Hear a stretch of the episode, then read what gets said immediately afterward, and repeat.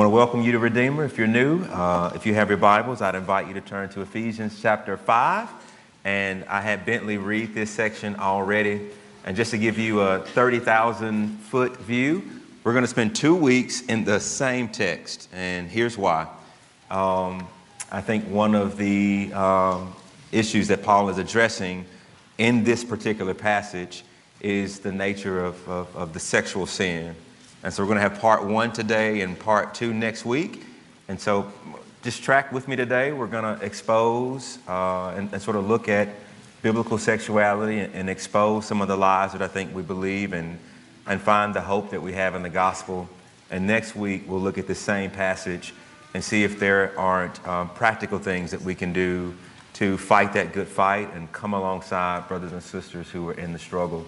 So, two weeks, same text. If you see me not talk about a verse today, I promise you we're going to talk about it the next time we're in the book. All right?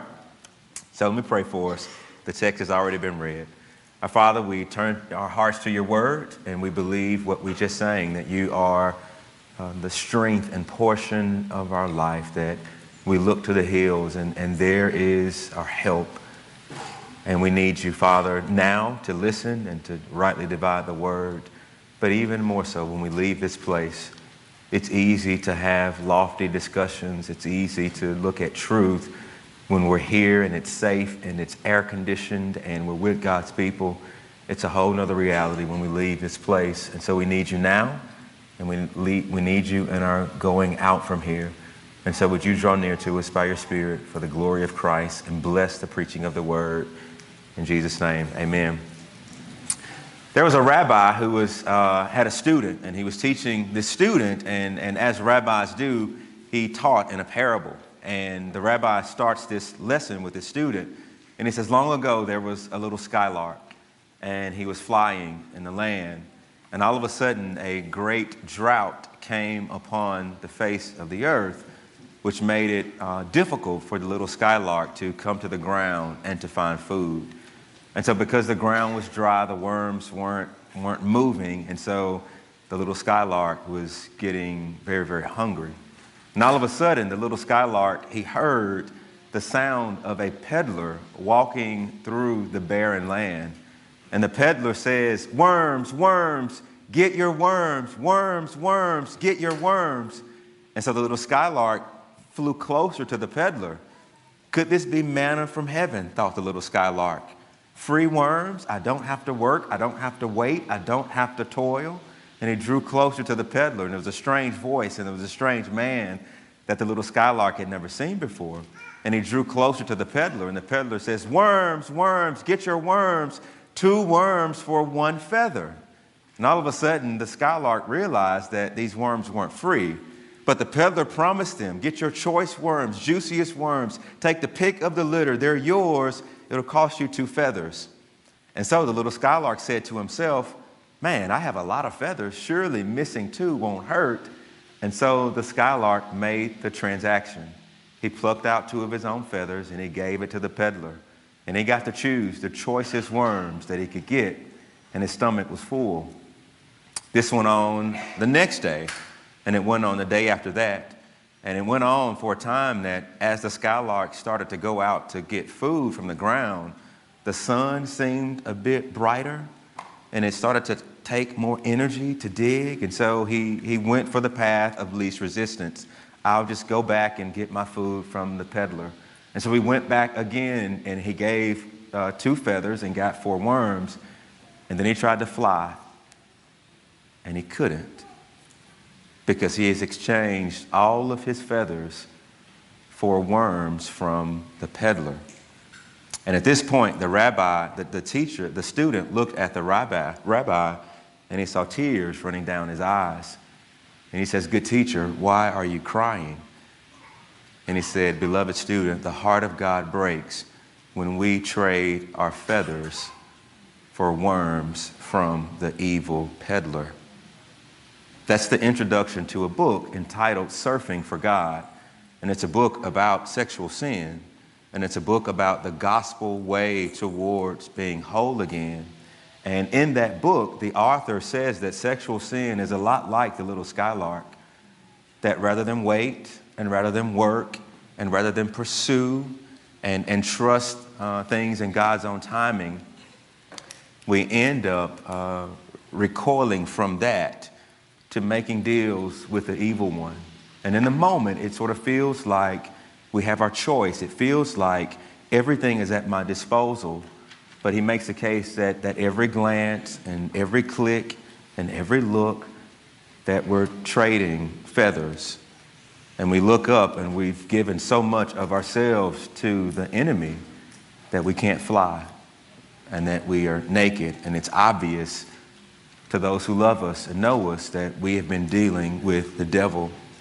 And he, he goes on to talk about the, the stakes cannot be higher, that marriages are falling apart, that families are being separated, that men and women are losing jobs, that trust is being betrayed, that those areas of sexual chastity and, and waiting, that, that these are bygone terms, uh, that we're ministers are not immune from this, that ministers are being disqualified from ministry, all because we're trading our feathers for worms.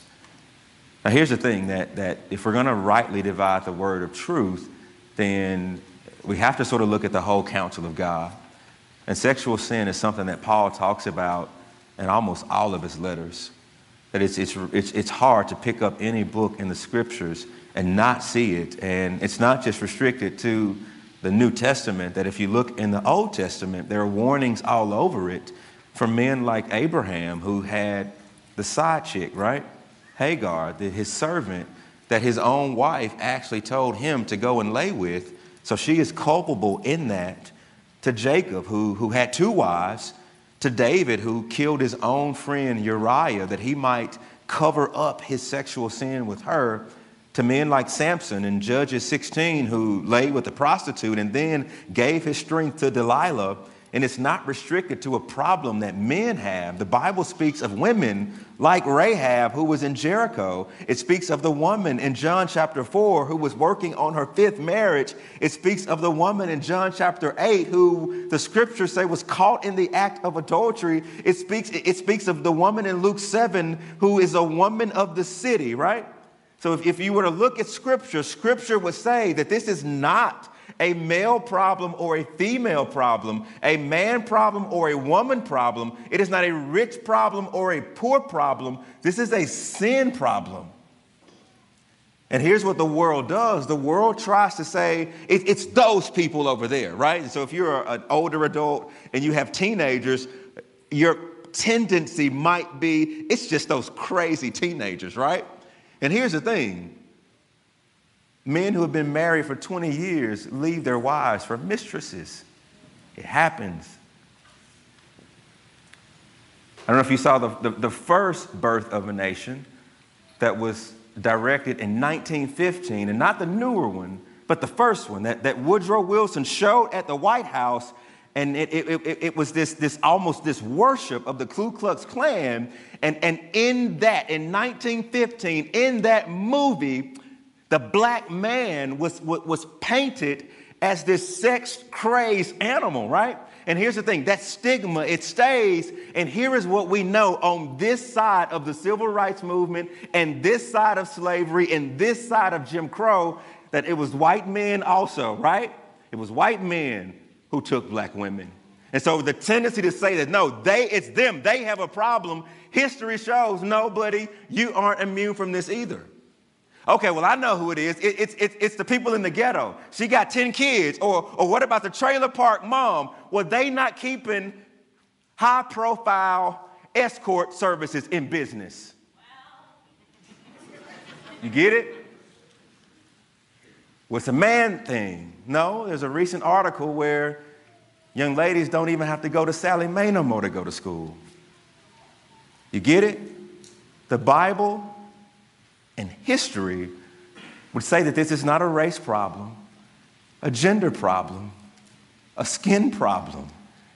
This is a sin problem. And we're all broken, and we're all guilty.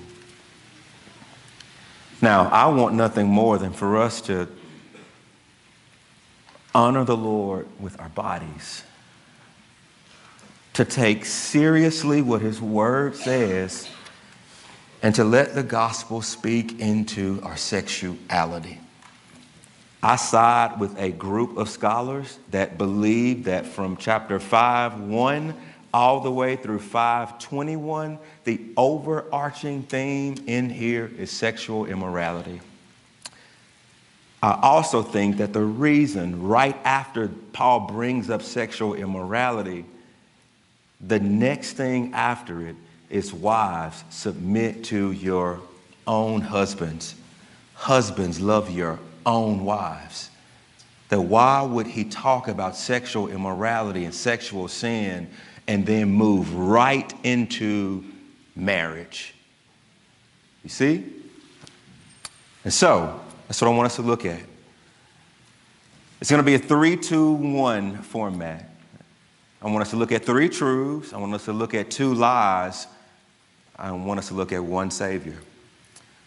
What are these three truths? I, want to, I think they get at the heart of God's design and his delight in healthy sexuality. That's the first thing. It's going to be three truths. Now, here we are on a timeline. If you were to put a timeline together and say, all right, this is where we are in 2018. And if you were to go back 2018 years, you'd be sort of maybe right here, right? And you have to go all the way back over here, maybe out that room, maybe if you were to look at creation. But here's the thing that I know about time I know the farther you get from the beginning, the more warped things get to be. And if we're to have a biblical, robust, healthy sense of sexuality now, then we can't look within our own generation for guidance. You actually have to go all the way back over here to the beginning to look at how God designed everything to be. And here's what you discover when you look at the book of Genesis. In the book of Genesis, that, that in six days the Lord God made the heavens and the earth.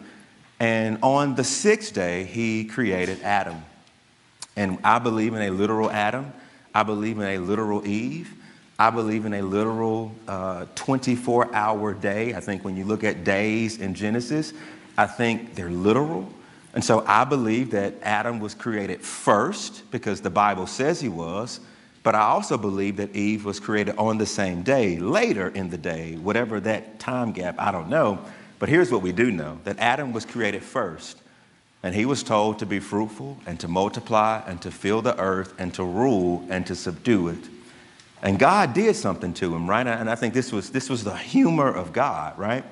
God really gave him something that he really could not do on his own.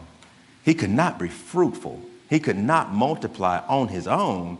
And so the scriptures read in such a way that God brought the animals to Adam. Adam, what do you want to call that animal that God created, had created on the prior days? And Adam named it, and the name stuck. So Adam had power that was understood as authority. Adam also had proximity to the Lord. The Lord God walked with him and talked with him. He saw his maker, right? So he had power and proximity. And, and Adam also had possessions, right? That when you look at what Genesis read, it, what it says about the fine and precious metals and, and the rivers that were on the face of the earth, these things all scream stewardship.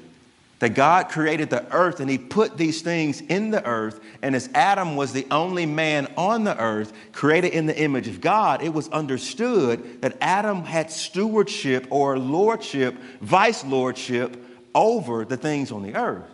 And here's what you get in scripture, but it was not good for the man to be alone. Now, here's the thing the irony of that is that comes after Adam gets to name the animals. And so it reads as if Adam sees pairs of animals frolicking in the, in the garden, and, he, and, and they come to him and he names them. And it reads as if he's like, man, wait a minute. They have pairs, but there is no one like me. And God says, aha, it's not good for a man to be alone. You're onto something. And so the scriptures say that the Lord God calls a deep sleep to come upon the man.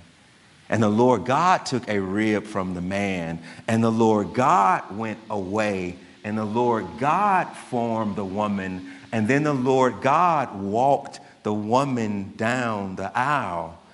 And the Lord God woke Adam up and, and put Adam in front of Eve. And Adam sees his wife and he says, At last, bone of my bone and flesh of my flesh. It's a song, it's poetry. It's the first song in your Bible. It's right there when Adam saw Eve at last. Now, think about the irony of this. They were created on the same day. And what he says is, These hours without you, my beloved, have felt like an eternity. That's poetry, right? It's beautiful.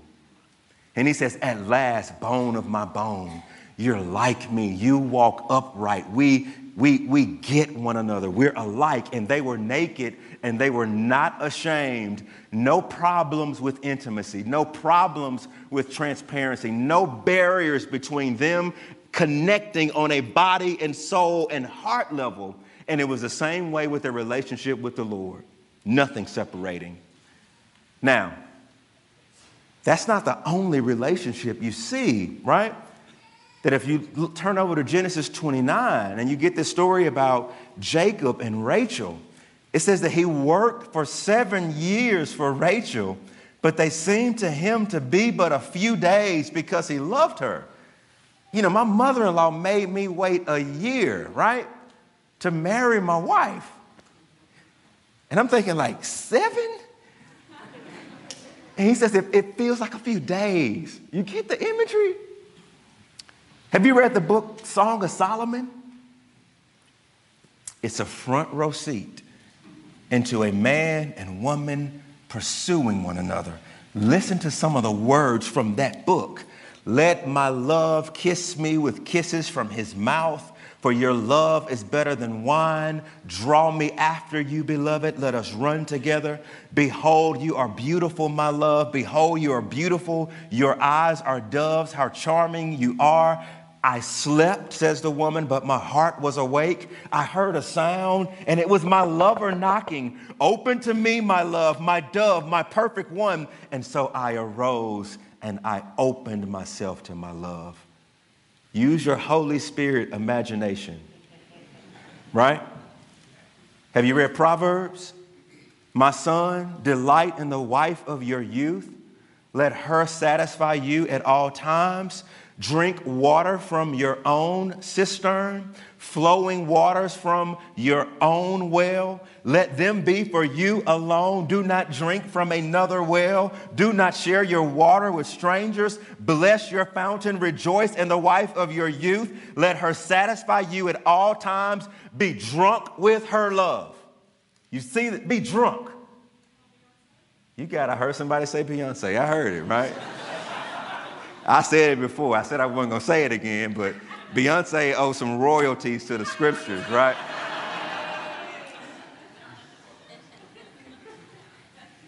Look, this is in our Bibles, family. And we have to hear that because we're hearing another narrative. That there's a book, if you want the title of it, See Me at the Back Door. There's just some, eh, this guy sort of analyzes Hollywood and he interviews some of the big movers and shakers in Hollywood. And he's trying to tap into why do you write what you write? Why do you show what you show? And he exposes this agenda. It really is an agenda to undermine Judeo Christian values.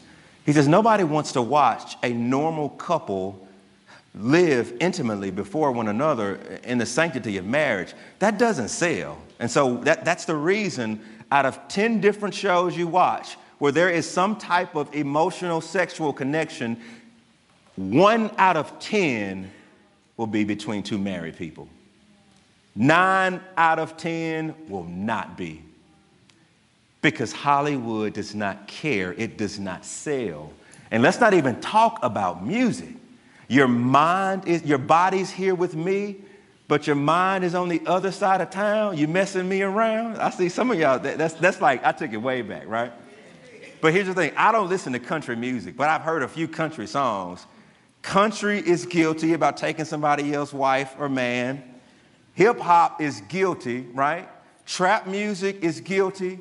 R&B is guilty. Look, there is not one genre of music that has the up here that, that, that, that, that everything we're listening to or that's out there that's begging to be listened to it's undermining a lot of this. And here is what we have to remember let it never be said that God is anti pleasure, God is pro pleasure. He is pro satisfaction. He is pro intimacy. He is pro all of that in the context of marriage. And so here are three things that you have to stand on.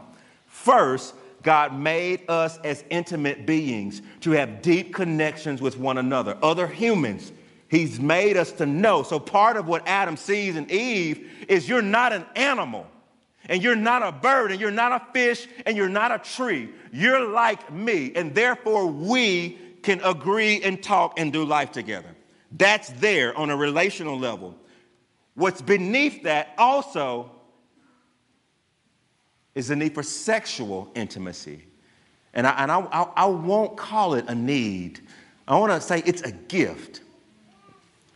The gift of sexual intimacy in the context of marriage.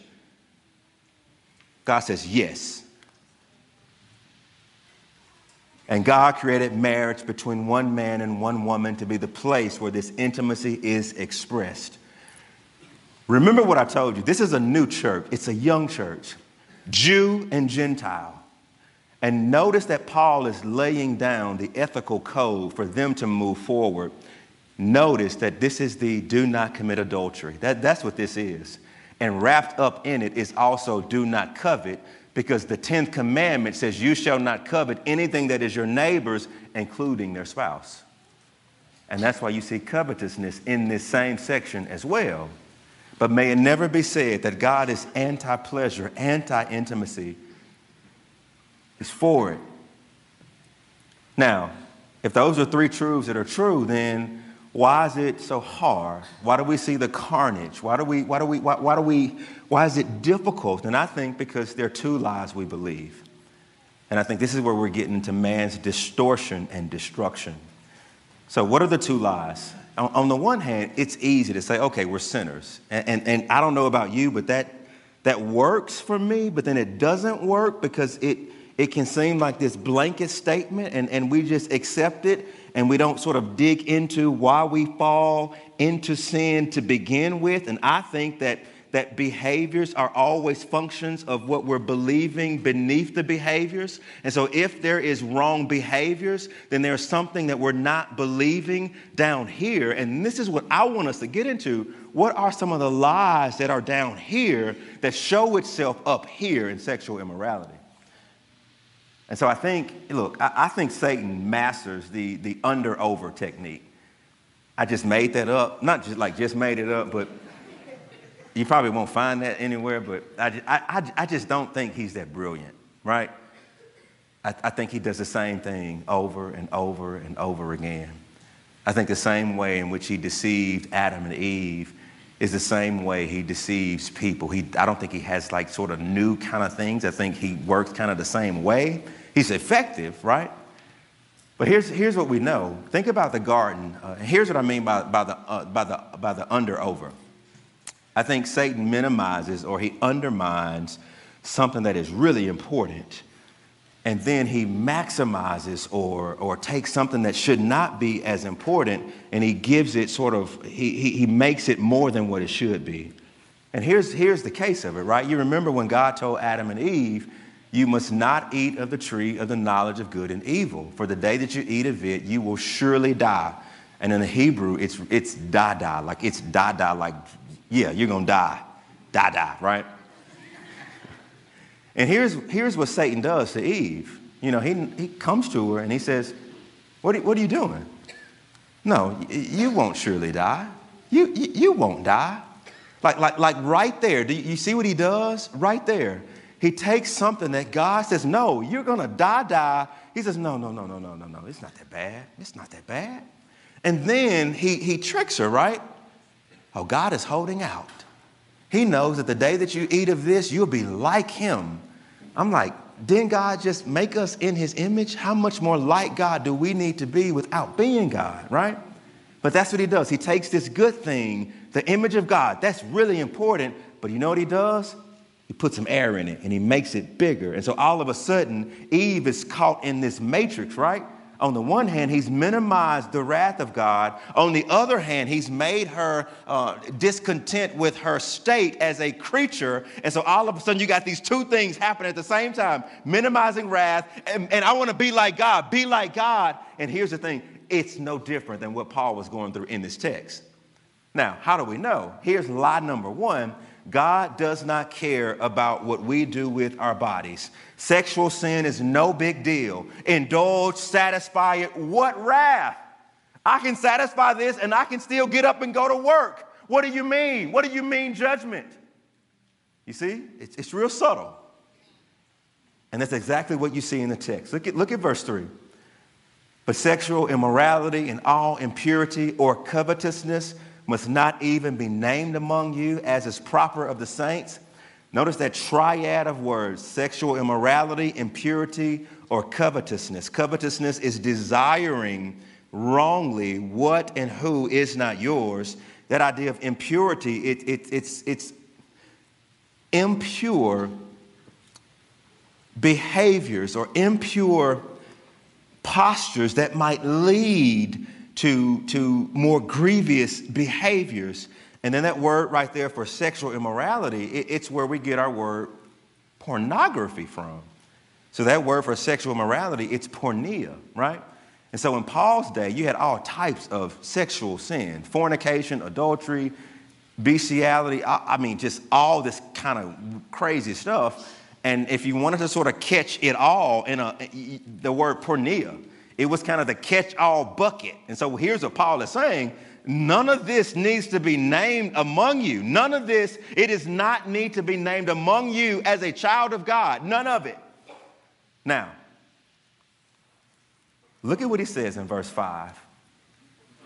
For you may be sure of this that everyone who is sexually immoral or impure or who is covetous, right? He brings those same triad of behaviors, he pushes them down. He says, has no inheritance in the kingdom of God in Christ. Look at verse 6 Let no one deceive you with empty words, for because of these things, the wrath of God comes upon the, the, the sons of disobedience.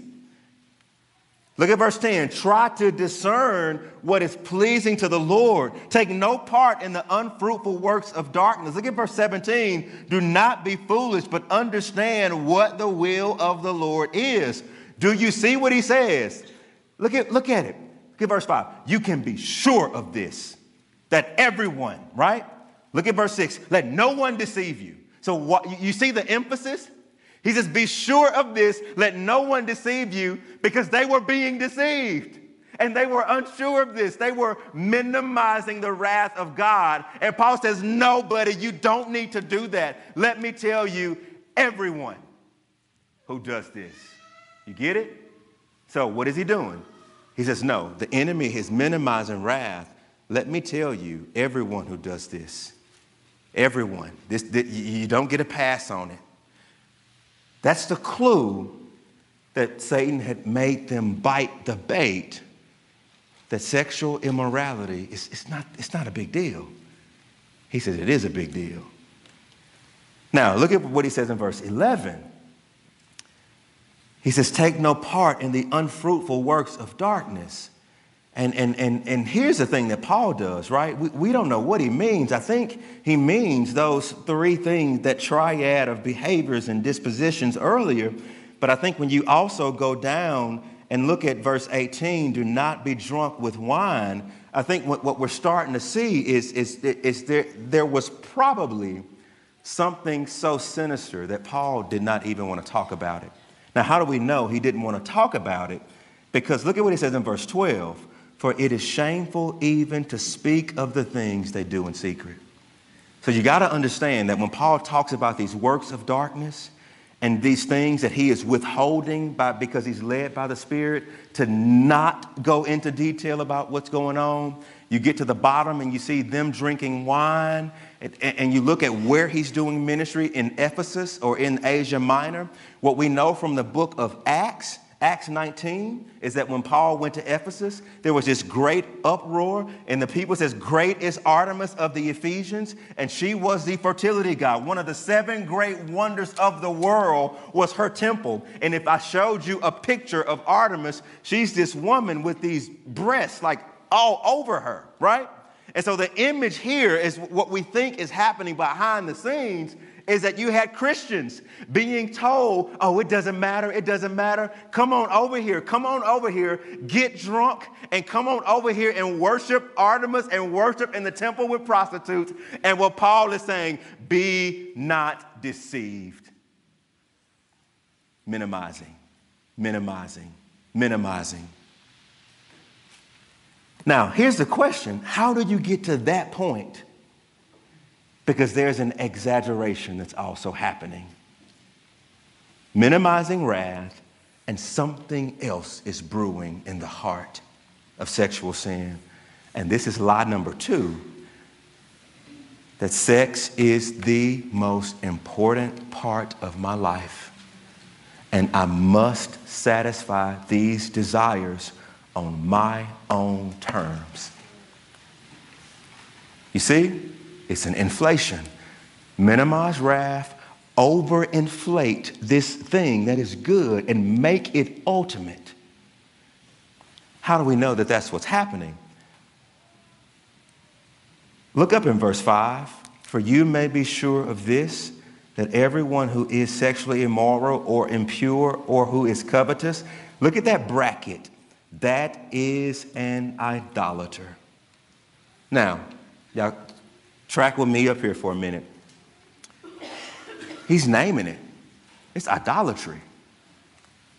It's the breaking of the other commandment. And what is idolatry? Idolatry is a dethroning of Yahweh, a dethroning of, of living my life before the gaze of God, accepting my lot and honoring Him and having Him on the throne. Idolatry says, no, I don't want to worship you. I want to put something else on the throne of my heart, and that is what I will worship.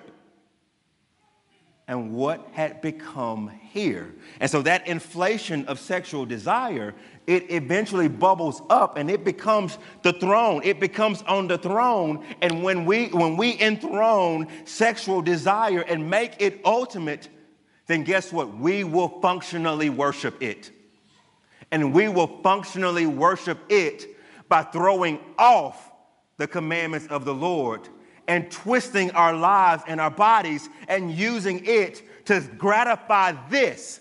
And that is why you see worship in the passage. You see them worshiping their sexuality with how they're using their tongues.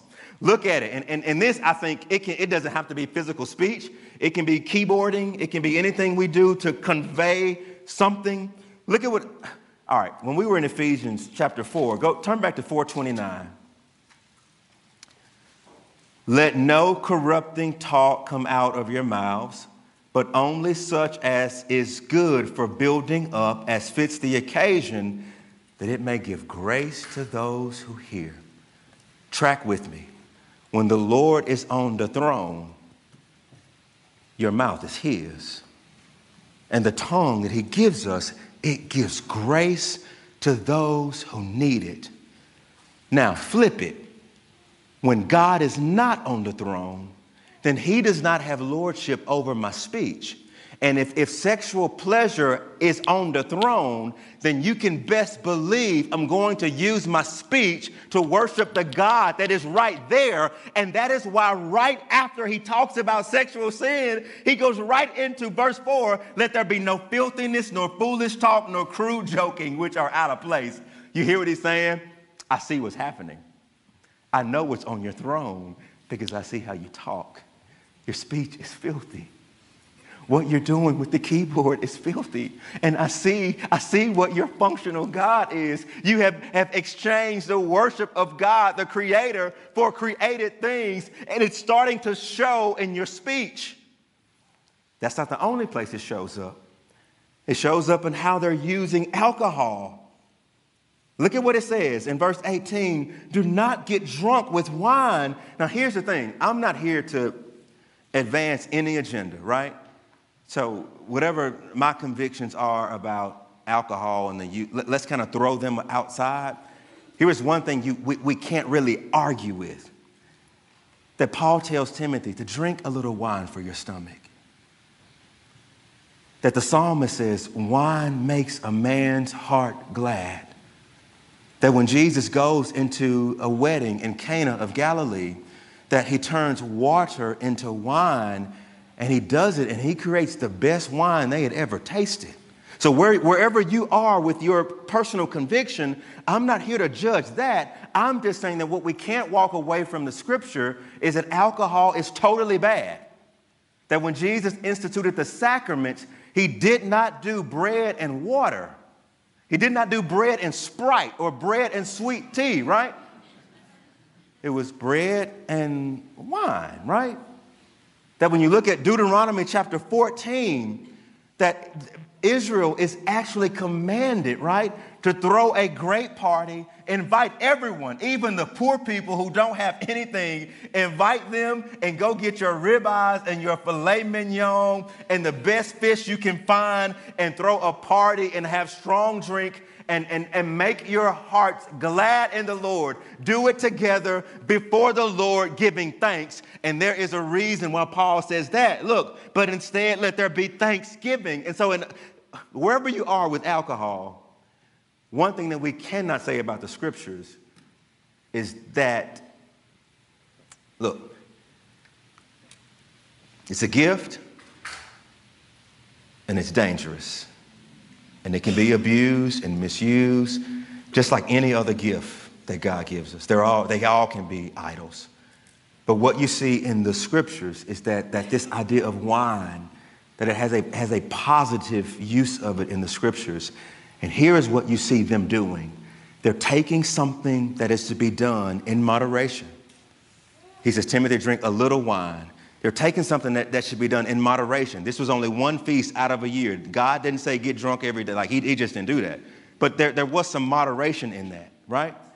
They're taking this one thing that, that was good to show gratitude in the company of God's people, and they're turning it and using it to numb and to go into the den of prostitutes and to join with them.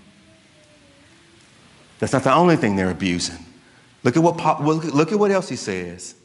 The psalmist prayed in Psalm 39 Lord, teach me to know my end, the measure of my days. Remind me how fleeting I am. In Psalm 90, teach us to number our days that we may get a heart of wisdom. And so, if you were to ask a, a, a, a, believer, what is time? Like, like time of itself is to be stewarded by, by God's people and, and, and in such a way that we find God out and that we use it to the glory of God time. That, that's just a prayer of the psalmist. Help me to number my days. Help me to see how fleeting I am. Help me not to waste my life.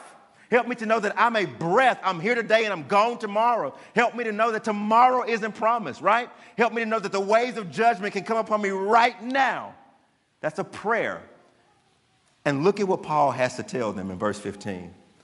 Look carefully then how you walk, not as wise, as unwise, but as wise, making the best use of your time. You see what's happening? Time, this gift that God gives us to love Him and to know Him and to serve Him, to do the deeds of light. Paul is saying you're walking unwisely and you're not using your time well. Why? Because something else was their functional God. And when something else is the functional God, you, you and I, we will obey it. That's how they got there. And that's how we get there, family. We get entangled into sexual sin for the same way. We think that God doesn't see. And we think that there is no harm. And we think that his wrath is not real. And so we dibble and we dabble and we play. You want to kill a family and crush a wife and crush a husband and crush your children and complicate family ties and crush a community and exchange your feathers for worms so that you can't fly and soar and bring shame upon the glory of Christ and yourself, play with it and minimize it. And we usually get there the other way as well. We were wired for intimacy, but sexual intimacy is one of many ways God designed us to connect with other humans. The need for intimacy in general is ultimate. Sexual intimacy is not ultimate. It's a good gift, but it is not the ultimate gift. And one of the lies from the pit of hell is that you and I are sexed, crazed machines and that we have to have it and we can't restrain it. And God is saying it's good, but it is not ultimate. And we know it's not ultimate, right? We know it's not ultimate. Paul says, I have a right to take a believing wife with me, but I don't. I deny that part of who I am. He's not dying without it. Jesus did not get married. The widows in 1 Timothy 5 who's, who outlived their husbands, and it seems like they weren't old ladies. They were young. So Paul has to say, wait a minute, she at least has to be this age, and it wasn't 85, right? We're talking about women who had husbands. And all of a sudden, that gift is taken because he is taken. And all of a sudden, this widow denies herself there. And you know what? She is intimate. She is washing the feet of the saints. She is discipling people and practicing hospitality. She might not be sexually intimate family, but she is connected to people in a deep and emotional way. Do not believe the lie. We're humans we're not sex crazed machines. Now, we also know this true because Joni Eareckson Tada, right? Some of y'all know that name. I'm gonna implore you to go listen to this. She was interviewed by Larry King, and I, I, I get mad. Like I, I, read it, and I actually got mad. I, I, got, I just got mad listening to him and how he was talking to her, and she was just so gracious in her transcript, and he's going on and on but how? Like, like how does this work? She's a quadriplegic, right? And so she, she injured herself in a diving accident and, and fractured some vertebrae in her back. And so she has no use of her arms or her legs. And so Larry King is like, wait a minute. You mean to tell me this dude who can walk, he want to marry you? And she's like, yeah. Well, what do y'all do about that? And, and, and she says, well, that's not the priority in our marriage. Well, what did people say about that? Well, some people told us to go off and try some things out, but that would be dishonoring to the Lord. And, she, he just keeps going in. But what about that? You have no feeling below your neck. And this is what she tells Larry King. This is what she writes, right? Larry, pardon me. There is more to romance than what happens beneath the neck. The joy, the commitment, the love, the affection, the respect, the honor, the duty, the devotion between me and my husband is more precious than what most couples ever discover. She got him in check, right? Time will not permit me to talk to you about B.B. Warfield, who was a professor whose wife was, I think she was struck by lightning on their honeymoon, and she was an invalid, and he cared for her until she died. I could give you person after person after person, and what they're telling us with their testimony is that sex is good, but sex is not ultimate. Got to hear that because I think we think it is sometimes. Now, I'm going to finish up with this last point three truths, two lies, and there's one Savior who helps. You have to know, beloved that the work of Christ deals with the penalty and the guilt for all of your sexual sin. Redemption even touches there. There's a reason I gave you the names of Abraham and Rahab and Samson and Sarah and all those names I gave you at the beginning. There's a reason. And you want to know what that reason is? Turn over to Hebrews chapter 11. In my Bible, it's 1008. And go down to, I mean, for those of you who don't know, this is what we would call the hall of faith. These are the men and women that the author of Hebrews is prop, they're propping them up before us as examples of men and women who died in faith. Here is what you will see. Look at verse 8 of chapter 11 on 107. By faith, Abraham obeyed when he was called out of a place that he was to receive an inheritance. And he went out, not knowing where he was going. By faith, he went to live in the land of promise, as in a foreign land, living in tents with Isaac and Jacob, heirs with, the, with him of the same promise. For he was looking forward to the city that has foundations, whose designer and builder is God. Look at verse 11. Okay, we're going to bring up Sarah. By faith, Sarah herself received power to conceive, even when she was past the age, since she had considered him faithful who had promised. Therefore, from one man, and him as good as dead, were born, in, were born descendants, as many as the stars. By faith, look at verse 17, Abraham, when he was tested. Look, you can go through here later. Let me tell you what you're not going to find in the hall of faith. You're not going to find any record of their sexual sin. Rahab's sin is not mentioned, and her name is in there. Samson's sin, which is real, his name is in there and his sin is not mentioned.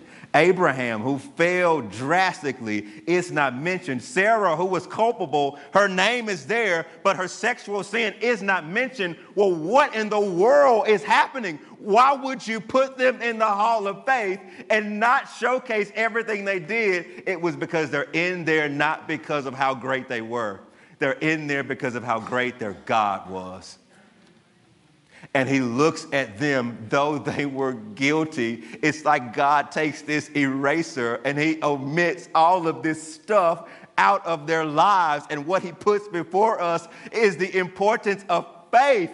Faith, believing in the work of Jesus Christ, believing and trusting and resting in him, it changes your identity. Notice what Paul does not call them in this text.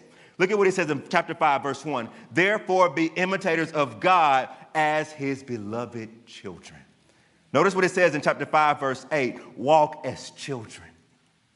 You got to get that, family. If you're struggling with sexual sin and your heart is ensnared and entangled, Jesus has good news for you. He says, Rest in me, and I will forgive and I will die in your place. That is the good news. You have to start there with the good news of the gospel. The work of Christ not only deals with the penalty and guilt, it also deals with the power of sin over you that that bondage has been destroyed. We were in darkness. We were enslaved. We were powerlessness. We were looking to find satisfaction in sexual pleasure. And in Christ, right? We are indwelled by the Holy Spirit. So notice what it says in verse 18 do not get drunk with wine, but be filled with the Spirit. One of the out, great outworkings of the gospel is that you are not alone in the struggle. The Father loves you as a beloved child. The, the Son has saved you as a younger sister or brother, and the Spirit lives inside of you. And so that longing for intimacy that we project out and project onto other people, God says, No, I, you have a God sized hole in your heart, and I'm going to occupy it. We are indwelled by the Spirit. You are not alone to fight this. You are not alone. There is a friend who sticks closer than a brother, and there is Holy Spirit who doesn't come upon you. He does something even better, family. He takes residence in you. And so we're not talking about you conquering this with your might. We're talking about the real Spirit of God who is in you to help you And that is yours if you are in Jesus. That is yours. The work of Christ helps us see intimacy as a gift. That that longing for deep intimacy, it's been satisfied by the Spirit. And anything beyond that, I think the Holy Spirit gives us wisdom. And here's what I mean, right? Let's be really honest. I know it's a lot of single people in here right now. And you're like, man, what does this mean for me?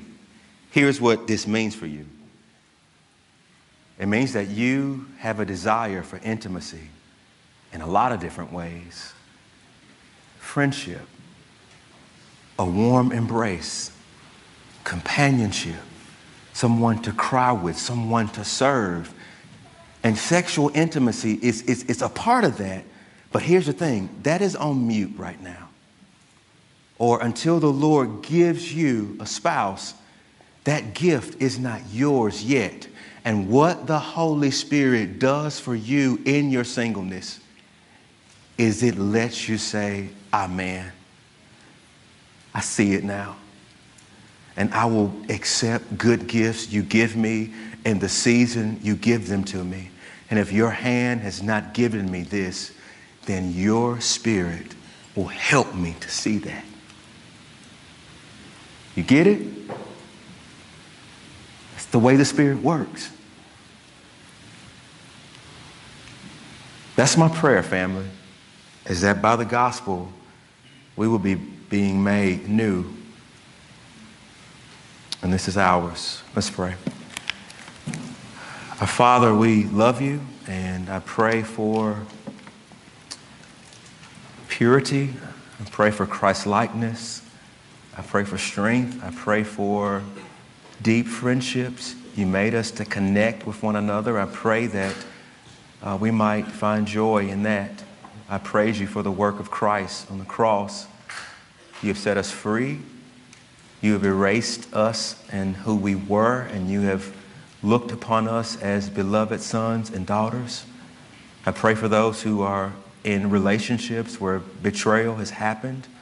I pray that the gospel would go there and, and you would give hope, that we would look upon one another in ways that the gospel uh, looks upon us.